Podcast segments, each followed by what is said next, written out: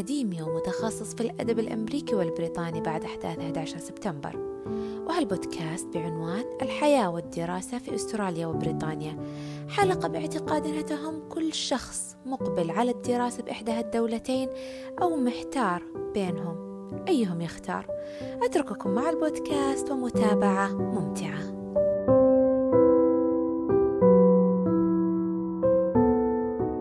السلام عليكم ورحمة الله وبركاته. أسعد الله أوقاتكم بكل خير. مستمعي بودكاست تجريد. أرحب بكم. أنا أخوكم محمد هزازي وأتقدم بجزيل الشكر للقائمين على هذا البودكاست لدعوتهم الكريمة. سأحكي لكم في هذا البودكاست عن تجربتي في الابتعاث لدولتين مختلفتين. من العام 2009 وحتى العام 2012 ابتعثت إلى دولة استراليا. ومن العام 2013 وحتى العام 2019 كنت مبتعث في دولة بريطانيا. سأتحدث إليكم عن الحصول على قبول في الجامعات الأسترالية استخراج الفيزا المسافة الوصول إلى البلد الطقس عادات الشعوب الطبيعة وغير ذلك. في عام 2008 بدأت البحث عن قبول لدرجة الماجستير في بعض دول العالم وكان تفضيلي لسبب آه، غير معلوم سوى التجربة ومن باب الاكتشاف والفضول هي دولة استراليا. بحثت فوجدت أنه توجد في بحر الثلاثين جامعة معترف بها من وزارة التعليم. والعديد منها تعتبر من أفضل مئة جامعة في العالم. مثل جامعة سيدني وجامعة كوينزلاند وجامعة نيو ساوث ويلز وجامعة ملبورن وجامعة موناش والجامعة الوطنية الأسترالية وجامعات أخرى. والحقيقة أنني وجدت قبول في جامعة لبرنامج كان ممتاز جدا وموافق لما أريد أن أدرسه في مرحلة الدراسات العليا. لم يكن الحصول على القبول صعبا بالطبع اضطررت لتجهيز الأوراق الأساسية مثل الشهادات وشهادات الآيلتس والضمان المالي والتوصيات وغير ذلك مما يجب تقديمه للقبول للدراسات العليا في أي دولة في العالم. إلا أن القبول كان سهلا ولم يأخذ وقت طويل. بعد الحصول على القبول لم أرغب الحقيقة في الذهاب إلى مكتب للمساعدة في الحصول على الفيزا. دخلت على موقع السفارة الأسترالية في السعودية وكانت الطلبات سهلة إلى حد ما وميسرة. آه، قمت بإعداد وتجهيز جميع الأوراق المطلوبة. قمت بإرسالها إلكترونيا وبعد فترة بسيطة لم تتجاوز ثلاثة أسابيع حصلت على فيزا دراسية وكان كل ذلك إلكترونيا وأيضا من مميزات الفيزا الأسترالية على الأقل في ذلك الوقت هو عدم وجود ملصق على الجواز وعدم وجود بطاقة منفصلة مثلا مثل بطاقة ال BRP أو ال biometric residence permit الموجودة الفيزا البريطانية وهي مرتبطة فقط برقم الجواز وإلكترونية تماما ولكن من باب الحرص والأفضل أن يتم طباعة الإيميل الذي يؤكد الحصول على الفيزا. آه، بدأت آه، القراءة عن الرحلة من السعودية من الرياض تحديدا إلى مدينتي آه، التي سأدرس فيها في استراليا وتفاجأت الحقيقة بطول ومشقة الرحلة. في البداية لم تكن توجد بالطبع رحلة مباشرة من السعودية إلى مدينة سيدني وكان لابد من الوقوف في رحلة ترانزيت في على الأقل إما مدينة دبي أو في سنغافورة أو في ماليزيا أو في إندونيسيا. فكان لابد آه، الوقوف في آه، إحدى تلك المدن أو الدول آه، للوصول إلى سيدني أو إلى ملبورن أو إلى كوينزلاند بريسبن تلك المطارات. وكانت الرحلة تستغرق. مثلا من دبي إلى سيدني حوالي 14 ساعة ونصف متواصلة. آه، كانت الرحلة شاقة وطويلة جدا. آه، قمت بإعداد آه، وحزم الأمتعة وتوكلت على الله من الرياض إلى دبي ومن دبي إلى سيدني. تفاجأت عند الوصول بأجواء ماطرة وباردة ومن ثم عرفت معلومة أن الطقس في نصف الكرة آه الأرضية الجنوبي هو معاكس تماما للطقس في نصف الكرة الأرضية الشمالي. في ذلك الوقت طبعا في العام 2009 لم تكن منتشرة آه الأجهزة الذكية بمثل هذا الانتشار وسائل التواصل الاجتماعي طبعا بمثل هذا الشكل للحصول على المعلومات كان لابد من الدخول والقراءة في المواقع وكانت المعلومات إلى حد ما شحيحة ليست كما هي اليوم. بقيت في مدينة سيدني ليوم واحد أوصاني أحد الأصدقاء الذي كان مسبقا يدرس في مدينة سيدني بالسكن فيها اليوم. ومن ثم المواصلة في رحلة طيران أخرى إلى المدينة التي سأدرس فيها وتقع في منتصف استراليا. طبعا استراليا قارة مترامية الأطراف آه، وفي اليوم في نفس يوم الوصول وبعد الراحة لساعات بسيطة آه، أخذني صديقي من الفندق وذهبت معه لاكتشاف معالم مدينة سيدني. تفاجأت آه، بمدينة رائعة وجميلة وحديثة جدا.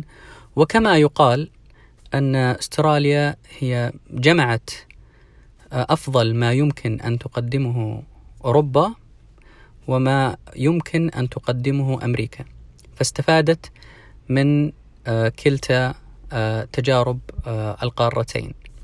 فهي دولة حديثة بنت على أفضل ما يمكن أن يقدمه التاريخ الأوروبي وما يمكن أن تقدمه أيضا الحضارة الأمريكية.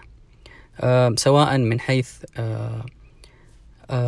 العمران أو الأنظمة أو غير ذلك.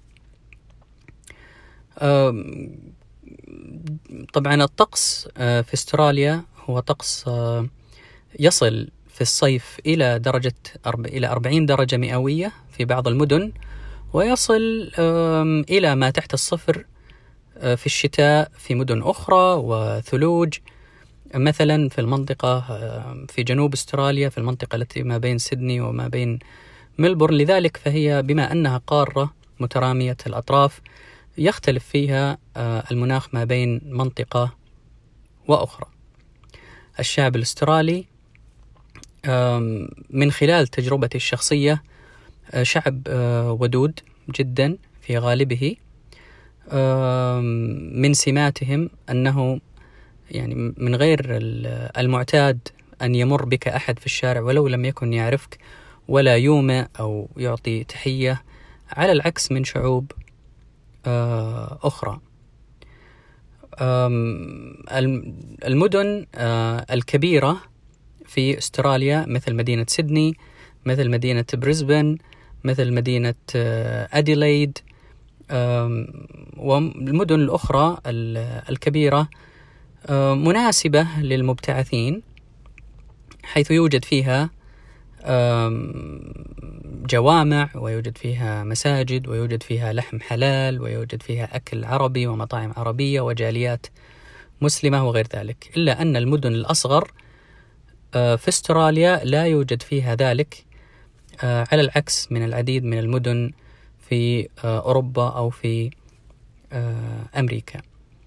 ولكن في نفس الوقت تعتبر المدن الكبيرة في استراليا غالية المعيشة. على العكس طبعا من المدن الصغيرة وهذا موجود في أي مكان في العالم.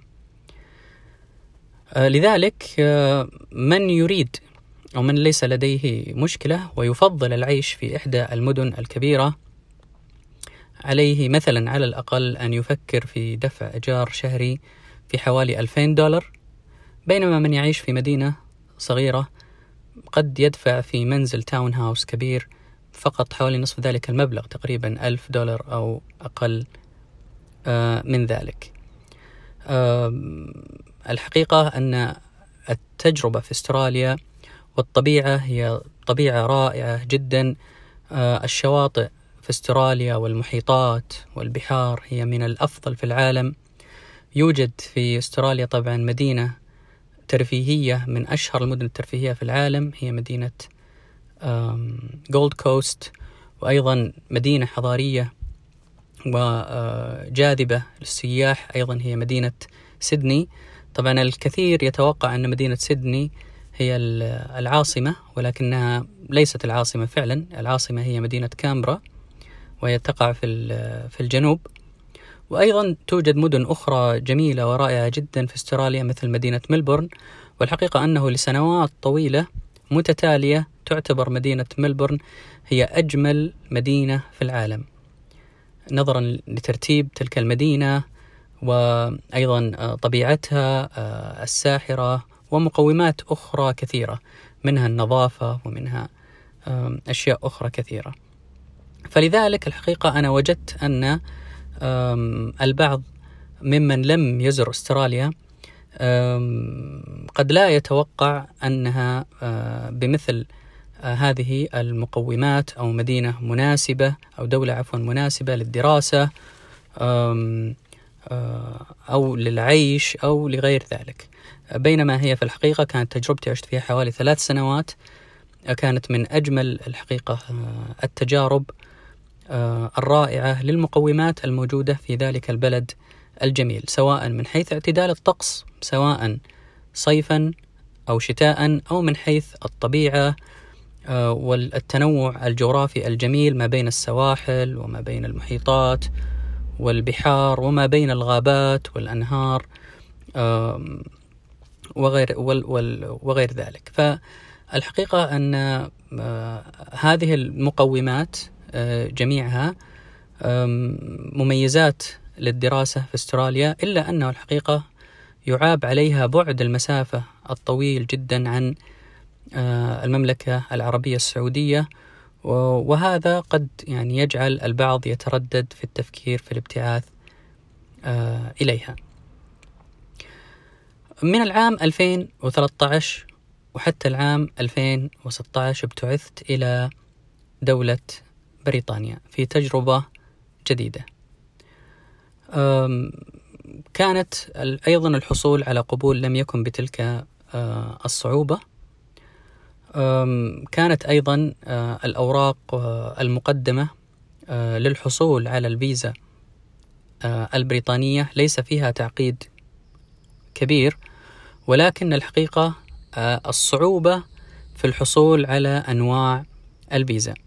فلذلك من سيدرس فترة لغة يعقبها إما دراسة ماجستير أو دراسة دكتوراه يوجد إلى حد ما ضبابية في نوع الفيزا فإذا كانت المدة مثلا البعض قد يدرس لمدة شهر ونصف إلى شهرين مدة لغة ومن ثم يليها دراسة برنامج ماجستير أو دكتوراه. البعض قد يحصل على فيزا واحدة متواصلة لدراسة اللغة يليها دراسة البرنامج إما الماجستير أو الدكتوراه. والبعض الآخر لا. قد يحصل فقط على فيزا قصيرة آه، لدراسة اللغة ثم إذا اجتاز تلك الفترة آه، يتقدم بطلب للحصول على فيزا للبرنامج إما الماجستير أو الدكتوراه وهذا مجهد الحقيقة آه، ومتعب. والفيزا القصيرة هذه لا توفر العديد من المميزات. مثلا قد لا يسمح للشخص بجلب مرافقين معه مثلا كزوجة أو أطفال أو غير ذلك. لأن الفي أنواع الفيزا القصيرة الأجل لا تعطي نفس مميزات الفيزا طويلة الأجل خصوصا في بريطانيا. وعند الوصول طبعا بريطانيا تبعد عن السعودية بالطائرة في حدود سبع ساعات مثلا عن لندن. أكثر من ذلك قليلا قد يكون إلى مانشستر ولكنها تعتبر قصيرة ومناسبة إذا ما قورنت بالمدة بالسفر من السعودية إلى أستراليا. عند الوصول إلى بريطانيا توجد العديد من الوسائل للانتقال بين المدن خصوصا إذا كان الطالب يدرس خارج لندن. أو خارج مانشستر مثلا في الشمال من مميزات بريطانيا بشكل عام هي صغر المساحة. ففي مثلا مسافة 500 كيلومتر قد يقطع الشخص إنجلترا من الشمال إلى الجنوب أو من الجنوب إلى الشمال. ولكن في أستراليا مسافة 500 كيلومتر قد تأخذك فقط إلى أقرب مدينة كبيرة منك. ولكن في نفس الوقت الأنظمة البريطانية للطلاب فيها تعقيدات كبيرة أكثر مما هي عليه في استراليا. وأنظمة كثيرة في الالتزام أيضا في البلد تختلف عن استراليا. فمثلا في بريطانيا يتوجب عليك التسجيل في الشرطة لا يوجد شيء كذلك في استراليا. أيضا عند تغيير الفيزا أو عند تغيير الجواز أو عند تغيير السكن أو غير ذلك لابد أن تذهب إلى الشرطة من جديد وتخبرهم بتغيير أي من تلك الأمور. وهذا طبعا إلى حد ما فيه مشقة أحيانا قد يكون على المبتعثين. وهذا غير موجود في استراليا بالمقارنة. في بريطانيا لابد من دفع ضريبة لمشاهدة التلفزيون. هذا الشيء غير موجود في استراليا. أيضا في بريطانيا ضرائب أخرى لابد أن تقدمها مثل ضريبة السكن اللي تسمى ال council tax هذا غير موجود على الرغم من أن الطلاب يستثنون ولكن لابد من استخراج بعض الأوراق الرسمية التي تثبت ذلك ومراجعة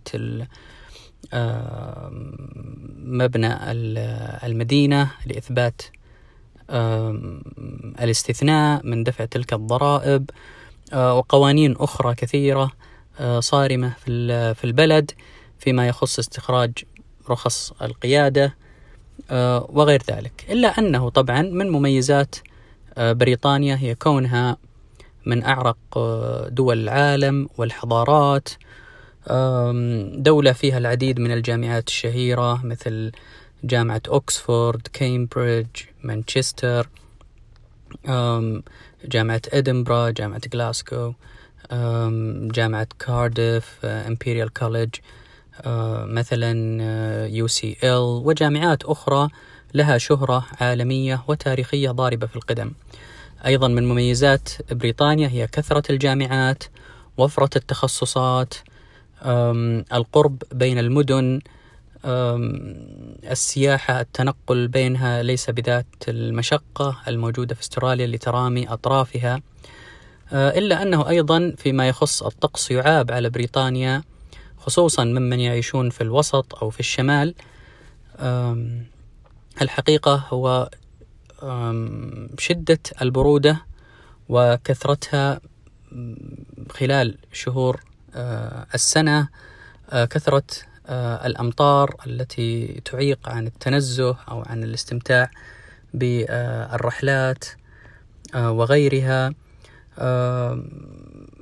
اختلاف طول الليل الشديد في فصل الشتاء وقصر النهار وأيضا طول النهار الشديد في فصل الصيف وقصر الليل.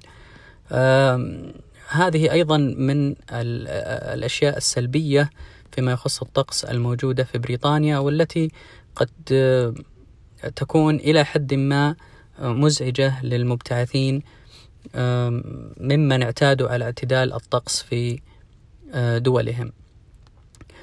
ولكن ومع هذا تجربة الابتعاث في بريطانيا أيضا هي مثرية وجميلة على جميع الأصعدة. وفرت المساجد والجوامع ووفرة المطاعم العربية ووفرة الأكل الحلال وكثرة المسلمين فيها. هذه مميزات عديدة جدا قد الحقيقة تفتقد آه، في المدن آه، الصغيرة التي تبنى على أساس الجامعات في آه، استراليا. هذه الحقيقة كانت خلاصة وباختصار تجربة الابتعاث في كلتا الدولتين ما بين استراليا وما بين بريطانيا لأي مبتعث يود الاختيار بينهما الحقيقة. يصعب الاختيار بين كلتا الدولتين بما أنني ابتعثت إلى كلتا الدولتين وعشت فيها. لكل منها مميزات عديدة وأيضا جوانب آه، سلبية تكاد تكون متقاربة. منها أيضا الوضع الاقتصادي الحقيقة والوضع المادي للمبتعثين فيها. يعتبر الوضع الاقتصادي في بريطانيا إلى حد ما غالية المعيشة فيها وأيضا آه، حجم آه، أو نسبة المكافآت آه، لا توفر نفس الحياة الاقتصادية المادية للمبتعثين المريحة إلى حد ما كما هي في استراليا.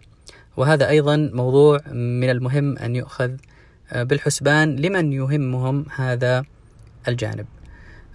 أشكر لكم حسن الاستماع والإصغاء وأسأل الله سبحانه وتعالى لكم التوفيق جميعا والنجاح فيما تسعون آه، إليه إخوتي وأخواتي المبتعثين وممن أيضا من يستمعون للمعلومات العامة عن تلك الدولتين. والسلام عليكم ورحمة الله وبركاته.